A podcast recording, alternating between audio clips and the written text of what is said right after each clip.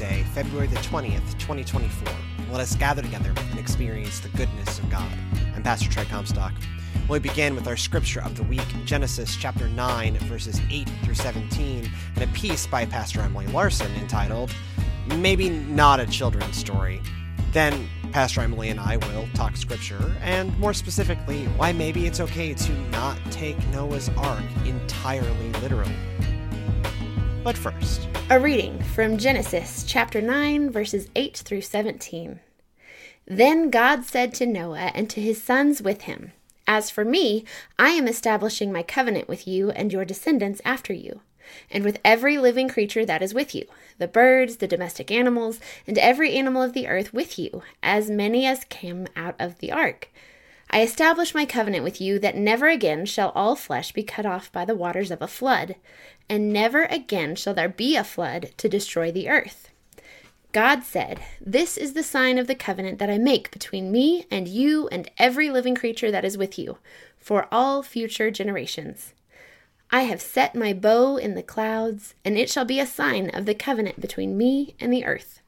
When I bring clouds over the earth, and the bow is seen in the clouds, I will remember my covenant that is between me and you and every living creature of all flesh and the water shall never again become a flood to destroy all flesh. When the bow is in the clouds, I will see it and remember the everlasting covenant between God and every living creature of all flesh that is on the earth. God said to Noah, This is the sign of the covenant that I have established between me and all flesh that is on the earth. I've always found it kind of funny that we paint murals of the story of Noah's Ark in children's nurseries. I will admit that the pretty pairs of giraffes and zebras and lions and the nice picture of Noah's family smiling on a boat with a rainbow overhead does make a pretty mural. It's a story of God's love for animals, trusting God through the storms of life, and remembering God's promise of love every time we see a rainbow after a storm. I will also admit that in my many years working with children, I have helped many church trustees paint those very murals on our church nursery walls, and I have taught that Sunday school song to the catchy tune about God telling Noah to build him an arky arky where we rise and shine and give God the glory, glory.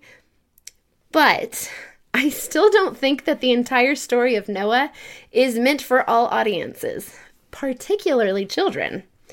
You know, a second interpretation of this story is most definitely not G rated and wouldn't make a great nursery decoration. It's the story about God's anger, about human rebellion and sin. It's the story about God's desire to flood the earth and to start over, except for a remnant of faithful humanity. It's a story of death and destruction and unrepentant human bodies floating in the floodwaters of God's wrath. I have a feeling that this story of Noah's Ark, with all of its death and destruction and bodies, would be much too graphic for a church nursery theme. But I'm not sure that either of those interpretations truly capture the entire story of God's mercy in Genesis. You see, we have to look to the finale in chapter 9 to get the rest of the story. When we look at both sides of the narrative, we can begin to understand the mercy that God is extending to humanity here. You see, the Hebrew word used in chapter 9, verse 13 isn't rainbow, it's just bow, as in bow and arrow. God putting a rainbow in the sky is God hanging up God's bow of destruction. Retiring your bow meant retiring from battle. God's bow is no longer pointing towards the earth, it's done. God promises that whatever else is to come in the future, the path of destruction by a flood, is off the table. God hangs up the bow and promises a new covenant to Noah and his family, and by extension to all of humanity and all of creation to come. God makes a new covenant that promises patience and peace when dealing with creation. This is a story of redemption. It's God choosing to put aside the option of destruction and instead seeking restored relationship with us, God's beloved children. This is a story of God's power, justice, mercy, kindness, and faithfulness. God recognizes that humans have been, are, and will continue to be sinful. And yet, God chooses to be patient and to extend mercy instead of punishment. This particular realization hit me harder this Lenten season. When deciding what to give up for Lent this year, I chose to give up complaining, particularly about someone in my life that requires a lot of extra grace right now. I decided to give up being frustrated by this person and instead give grace and patience and mercy, even though they try my patience on the daily. We are only a few days into Lent, and I am already struggling to keep my Lenten fast from complaining. It's harder than I thought it would be. I cannot imagine how difficult it must be for God, who is all knowing and all powerful, to put up with my shortcomings, to put up with all of humanity's shortcomings. How much mercy must be extended, knowing that we have broken our covenant with God and that we will continue to do so. Knowing that God will continue to fulfill that covenant of right relationship, of righteousness, even though we are going to continue to fall short. What an incredible, merciful, wonderful God we serve. In light of this mercy, perhaps we should all be reminded and continually sing, Rise and shine and give God the glory, glory. So, as you just heard in Emily's piece, and as I also took it in the sermon, I think we've really centered on the very strange fact that we use the Noah story as a children's story. It is just not a children's story. It's really not G rated. it's not well, for children. And and in the sermon, I like I open like I, so often with the sermon, I have like I frame analogy and then like move from analogy into scriptural analysis to the takeaway. This is the normal flow of my sermon. And this past Sunday's, you know, yesterday as we're recording this, um, I literally just opened with this text is trouble. And if you don't think this text is trouble, you're not thinking that hard about it. This text is trouble.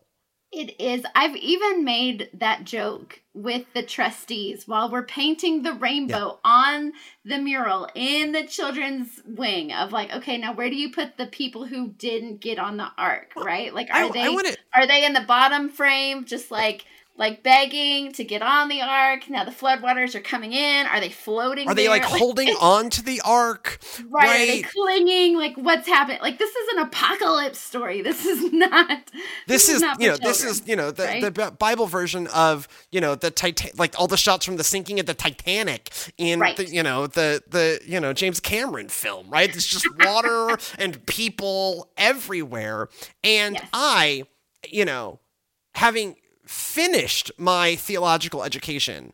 Still decorated my son's nursery uh, with this this is not a holdover from when i didn't know right? Like i you know my, son is born three weeks after i graduate not even three excuse me it was, it was less than three weeks after i graduate the goal was um, that you know uh, i would be done with my graduate education and then we would have children. And that happened very close. There was a race. My thesis was this will not surprise anyone who knows me well or the listeners of the podcast because I've admitted to it many times. There was a race between my child and my thesis because the, the, the child was on normal schedule and the thesis was badly delayed. The thesis won. Barely. Anyways, so I knew, I knew, I knew. Because and I still, still did it but there's still all the cute decorations when you go right. into like the home goods stores and the babies are us like they're really cute little noah's ark things and the toys and the yeah know, and the little and the and giraffe's the head the giraffe's yeah. head sticks at the top of the right, ark two of them and they're so yeah. cute and they're in yeah. love and the male and the female line and the zebras and the cute i mean uh-huh. it's adorable right yeah it makes a really pretty picture with the rainbow i the first thing i ever I what before you know, early, early in um, Signy's first pregnancy, I like started and I'm a broke graduate school student and half-time licensed local pastor. So like financial resource was just not a, a thing, but I found like a toy ark in a thrift it's me, so it was a thrift store. A thrift store and I bought it. And that's probably like the first thing I bought for the nursery. Again, having finished my Old Testament classes long before because I mean this is uh-huh.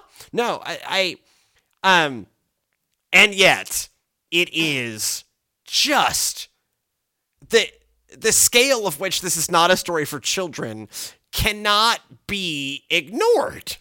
Right. Right. It's just it cute animals. It is cute animals and cute rainbows and you know that makes for cute decorations. But but in actuality this a is a story of, of starting people, humanity over. Yeah, it's hitting the literally hitting the restart button on humanity. And so right. where where I took the sermon is I I try to really and, and some of this I think comes from having been a preacher uh, in the rural south for a good chunk of my career. I really try to leave space for biblical literalism. I it is not my perspective on scripture. But I also recognize not just that it's very mainstream, but there's a lot of people we love dearly for whom that really is um, their perspective on scripture. And I want to, as much as I can, without saying a thing that I believe to be untrue, uh, leave space for it. And I think with this sermon, especially, I butted up against uh, essentially saying, I don't think this happened. I just right. don't. I don't. I think this is a story that right. tells a truth. I don't think this happened. Didn't not that the flood didn't happen. That no, no, I think the flood. I really think the flood happened. Right, that we know. Yeah, but it was like, but it was like ten thousand years ago, not a billion years ago. Right. Right, right, Then it didn't cover the whole Earth. It covered more of the Mediterranean basin than it should have. But I, you know, I, I agree. Like I, I said in sermon, like I really think a flood happened, right? Because we have like right. the Babylonians talk about the flood.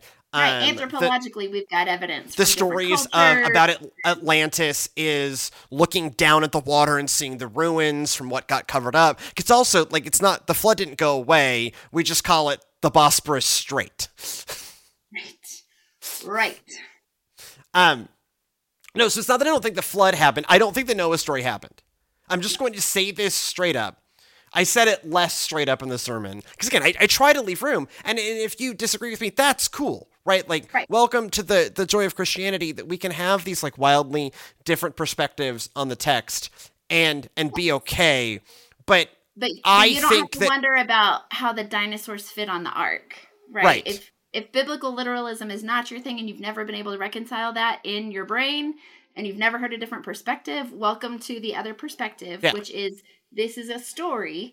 Um, you don't have to try to figure out where all the poop went and how the although that is the most fun part of the story right uh, as having discussed this scripture with an eight-year-old recently that is the best part of this story of right. really pondering um because uh, Thomas didn't get to come to church because um, he was camping at the Cub Scouts. So we were talking about the Noah story, um, and I mentioned, that, yeah, and you got to really wonder where the poop goes. He's right.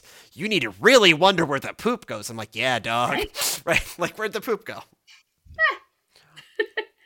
Because uh, but I think this is one of those stories where I'm not saying it it doesn't communicate a truth. I really think it did. I just preached a sermon on it and made you write an essay on it. So yes. I think this communicates truth. I haven't, you know, I work actually I work really hard to not throw anything out of the canon. Let's address the canon. It's scripture, so let's talk about it. I used to have a podcast called Scripture Talk. But this podcast is called The Goodness of God. Because I think if this one literally happened, we really need to deal with God's goodness.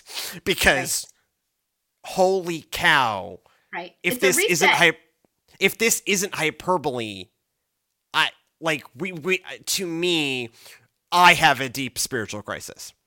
Um this is one of those texts when I learned that there are other ways to think about it. I was like, oh, thank God.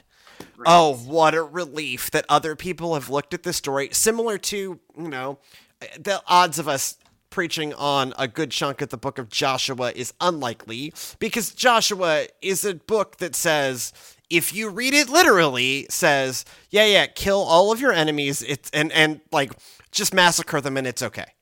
And and so again, like, um, for me, particularly in the Old Testament, there is a stories uh, that are hyperbole to make a point, and I think Noah's Ark definitely falls into hyperbole to make a point. Yes, definitely. Um, it reminds me of so there's this great Christian comedian. Um, well, she's not really a Christian comedian. She just makes fun of her very conservative upbringing in an evangelical church, um, which I think is hilarious. Um, but she she talks about how Old Testament God is like the ultimate Taylor Swift breakup album. like Yeah.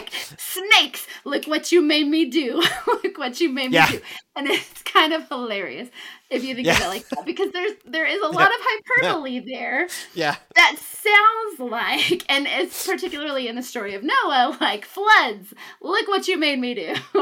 um but it sounds very much like a Taylor Swift breakup album. it does. It it and and so I want us again. I I don't want to. I I don't feel equipped as you know a you know eh, working theologian with only a with only a master's degree. To, and, and certainly not one in biblical languages. I don't feel qualified to take the red pen um, and mark up the canon. Yeah. Um, so Nor do we need to. I mean, the canon is there. I, I, Well, I mean, I and- think and- if you take both sides of this story, you do see the mercy of God in this story. Like you see, This is a story about God's grace. Yes. If we can get past the floating bodies for a second, this Right. is a story about God's grace. And this ended up being a sermon about God's grace. yes. But it is a story that means to communicate the seriousness of the problem of sin. Mhm. Right? That to me that is the the takeaway is God's merciful, right?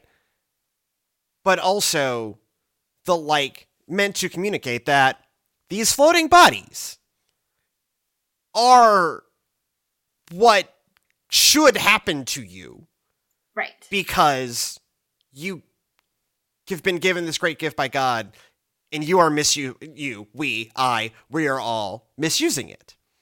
And this is what God would be in God's uh righteousness to Right. do.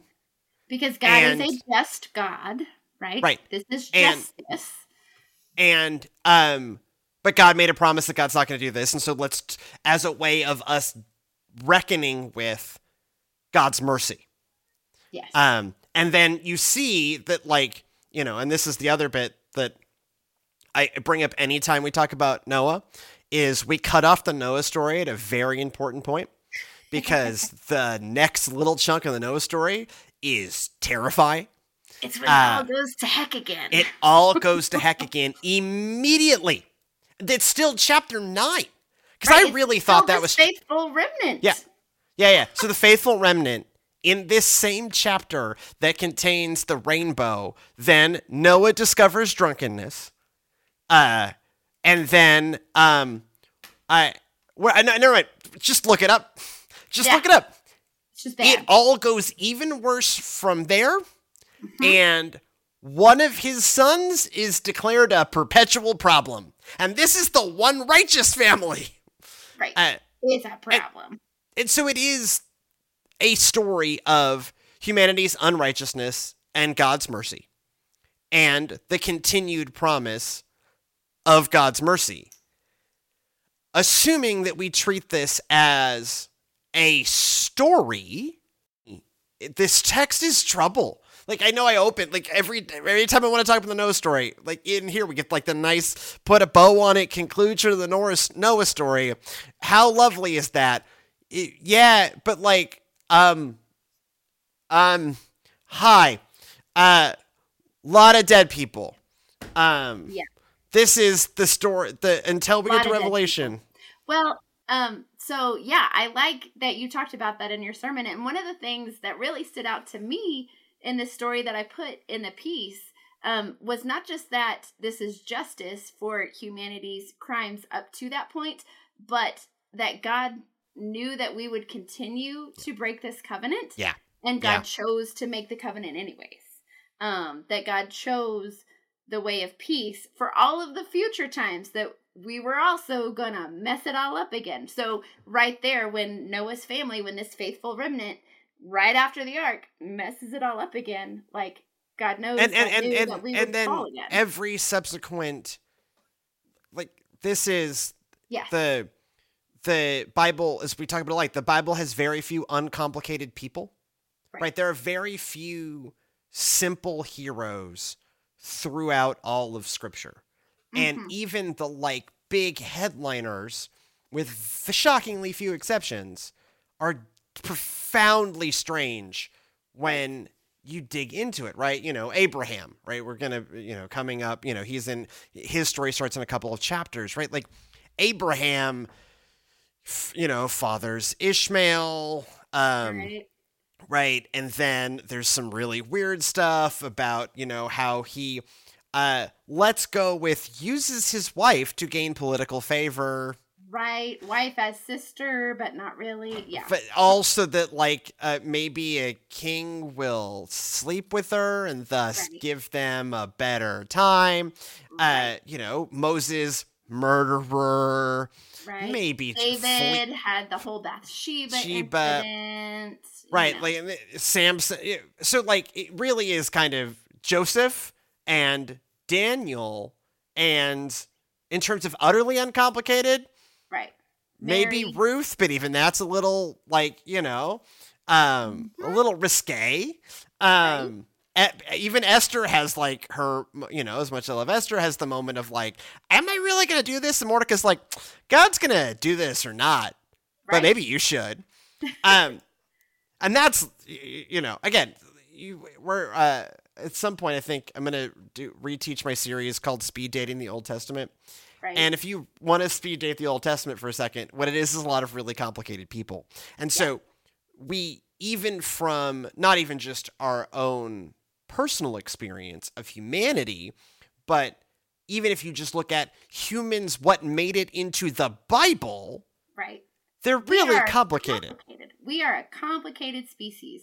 And so God choosing to hang up the way of violence, right? To hang up his bow, um, to put the rainbow. I, I really had never noticed, I guess, before Yeah. reading it this time that it didn't say rainbow.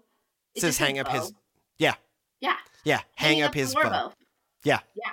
Hanging Yeah. up the way of destruction. Hanging up. Um, when I think that so this is twigging this is twigging a memory in the recesses of my brain which I could google and I'm not going to of like this is a way like a thinking about this as, in the context of being written in the ancient Near East this is a thing that like ancient like that a way of talking that ancient Near Eastern people expect of the hanging up of the boat like I have some memory and I, again that it sh- means something to that Right. culture in particular that maybe it didn't click within ours instantly. right and this is just like this is not the direction i took the sermon and so i did not go back and check this like little recess in the back of my brain but like in the same way that like cutting the covenant with um abraham right where right cutting Abraham, the cow like, in half cutting the cow in half and, and walking, between in it like between the, it this is how treaties happened in the ancient Near East, and so it sounds ludicrous to us, but it's just part of ancient Near Eastern culture. That my memory, don't quote me on this, is this is another one of just those just like this is a story. We hear it as this may be one of the only ancient Near Eastern stories that n- normal humans know, but actually there's this whole genre of literature that sounds like this. Right. And and back to i really think that this story in particular is not is a story outside of history. In the same way that i think of job as a story of uh, a man from Uz okay sure right? That A just. It what Job is just literally the opening of Job is the biblical equivalent of a long time ago in a ga- galaxy far, far away. That doesn't make Job untrue. It's an amazing reflection on uh, human suffering Yeah. um, and the relationship with God in the midst of human suffering. But I don't think there was like a literal guy named Job. Who actually got swallowed by a big fish and spit back up? Right, right, later. but- yeah, you don't have but to I- wonder about how that happened. I but I in the same way that I do think that there is a decent shot that there was a historical Abraham. right. right or even if like that that the like abraham's or certainly i think um there was historical moses Right. um and, and maybe that looks a little different than how exodus per- portrays it but like it's really inconvenient for your like major founding figure to have a to have an egyptian name right like moses is an egyptian name and you know you, you always look at the like well if it's really inconvenient that really makes it more likely to be true because it's really inconvenient that you're like big founding for you know, we just did the transfiguration last week that you're like top three all-timer. Um you know you know the transfiguration seems to pick a top three of jesus elijah and moses. And so in your top three pantheon of uh people what written about in this book uh one of them definitely ha- one of them has a foreign name and it's moses Right. And not um, just foreign, specifically Egyptian. and an egyptian name Right. um so anyways but this is one where i in the same way that i think about the story that actually comes next is the tower of babel which i also think is another one of those stories out of history to tell us a truth right. right? Um, because if you trace back the human anthropology, we our languages divert. If you trace back like historic anthrop the anthropological work on modern languages, that work happened. A lot of those splits started happening before we had the capacity to build giant towers in the sky, right? That's just in the, in the same way that like, um, the our capacity to build giant ships, um, is much more modern than this happening when dinosaurs walked the earth, right? Like these are hit, these are ones where we like to me as again not a biblical literalist i you know should put the open disclaimer on this podcast this podcast is two people who are not biblical literalists talking about something where biblical literalists spend a lot of energy like wrapping around Yeah. how do we get Moses? How do we not Moses? How do we get Noah into? How do we get the ark to fit into anything like a fossil record? And what I'm saying is, don't No. worry about it. Don't. But but also that that makes the story no less true. Right. Right. Um. For the for the The so you're- scriptural you're- part of the story, not the This- plot part. This is a. Right. This is to me this the Tower of Babel and Job are Yes. all three Old Testament parables. Right. in the same way that I don't think there was an actual Samaritan, right? Like Right. uh, that It is was a parable. Yes. this is a parable. hmm This is a parable told in the same way that like uh, what's the one? Is it the parable of the talents where the guy gets thrown into outer darkness? Yes. Right. Yes, where there is much screaming and gnashing of teeth. I think that's the I think that's the parable of the talents. I could Mhm. Google this too. Still not going to. Um Right, like I don't think there's a literal guy that got thrown into the gnashing of teeth. I don't think there was a literal Noah. I don't Right. need there to be a literal Noah. Actually, for me specifically, I need there to not be a literal Noah. Well, and I, and I think that it's okay to have these interpretations, um, or at least I hope it is, because I'm about to be evaluated by a board of ordained ministry for my final ordination. yeah, yeah. So if you're listening to this, yes, I believe that the Bible is true and that Scripture is 100% true. Um, that does not mean that we have to take a literal interpretation of every single word for word. Well, and in some ways, the text doesn't lend it. I, this is, you know, I having you know worked worked alongside a lot of biblical literalists in my life. Um, you know, I think that Genesis specifically opens with the "this is all true," but let's widen what true means because it opens with two creation stories, right? So we're Mhm. only a few chapters in, right? And Genesis 1 is one story of creation. Genesis 2 is an entirely different story of creation. They don't Yes. align. And so the person, the so Genesis, we think, uh, we think based on a lot of biblical scholarship, that Genesis had a number of writers and then an editor that assembles different pieces that maybe were not written to be next to each other, right? The Tower of Babel and the Noah story may not have been written to go next to each other. The editor of Genesis um, puts these things all in concert together. And the editor of Genesis puts Genesis 1, which we think that guy, the people who edited Genesis also wrote Genesis 1 as like a frame for the book.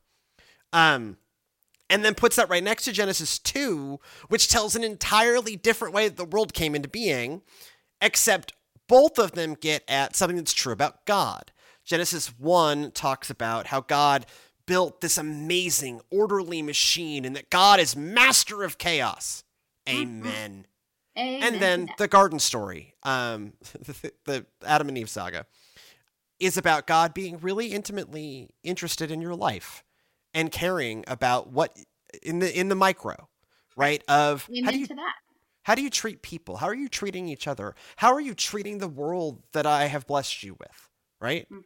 All of that's true. And that doesn't necessitate us blowing our brains up to like, oh, if we twist this and manipulate this, this is really one story. It just isn't. And it doesn't and and, and it doesn't need to be. Right. Because I think that do I think that much in Genesis 1 through 10 happened in the way that Genesis 1 through 10 says it? No, I don't. I just don't. And But I don't need it to. You don't need it to, but that doesn't cause a crisis of faith, right? Um, Ah. I, I don't know if I knew that this is where this podcast was going to go this week, but I love that it did because so this week my husband has banned the word literally from our children's mouths um, because they Yeah, I have you a know, I have a problem with that. I, I have a problem with that. Uh, Grey's Anatomy is what did that to me.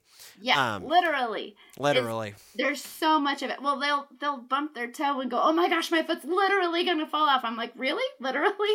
Or, uh, you know, my head hurts. I'm literally gonna die. I guess I'll I call. You will literally die someday, but probably not from that headache. And so we have banned the word "literally" in our house this Yeah. week, and now it has also been banned by this podcast. So I I am very Well, I, appreciative. I just I So, I I deeply dislike the instinct to ban things to talk about because they're too heavy or they're too scary, right? It's why we just did we're we're just wrapping up Lord willing this week we're wrapping up um our study of Revelation in Bible study. Um, Sure, it looks like the end times. Um, a study of a study of Revelation for our modern times. I wrote that in 2020 um, because I got so tired. I got so tired of this COVID 19 pandemic. This is the end times. I'm just like, it just can't be because this is not even, this is bad, but like it's happened before and it happened before a hundred years ago. And if anything was the end times, it was the Black Death, anyways. And anyways, I got really tired of this is literally the end times. And so literally, uh, literally. And so I devoted 12 weeks of my life to writing the study, and, uh, you know, I got to go through it again. But I don't want to ban Revelation as topic. It is scripture. We should reckon with it. But, like, let's reckon with it as scripture rather than as this is scientific history, which Genesis does not seem to, Genesis itself does not seem to set out to do. Or this is an almanac of the end times, a thing that Revelation does not seem to set out to do. right.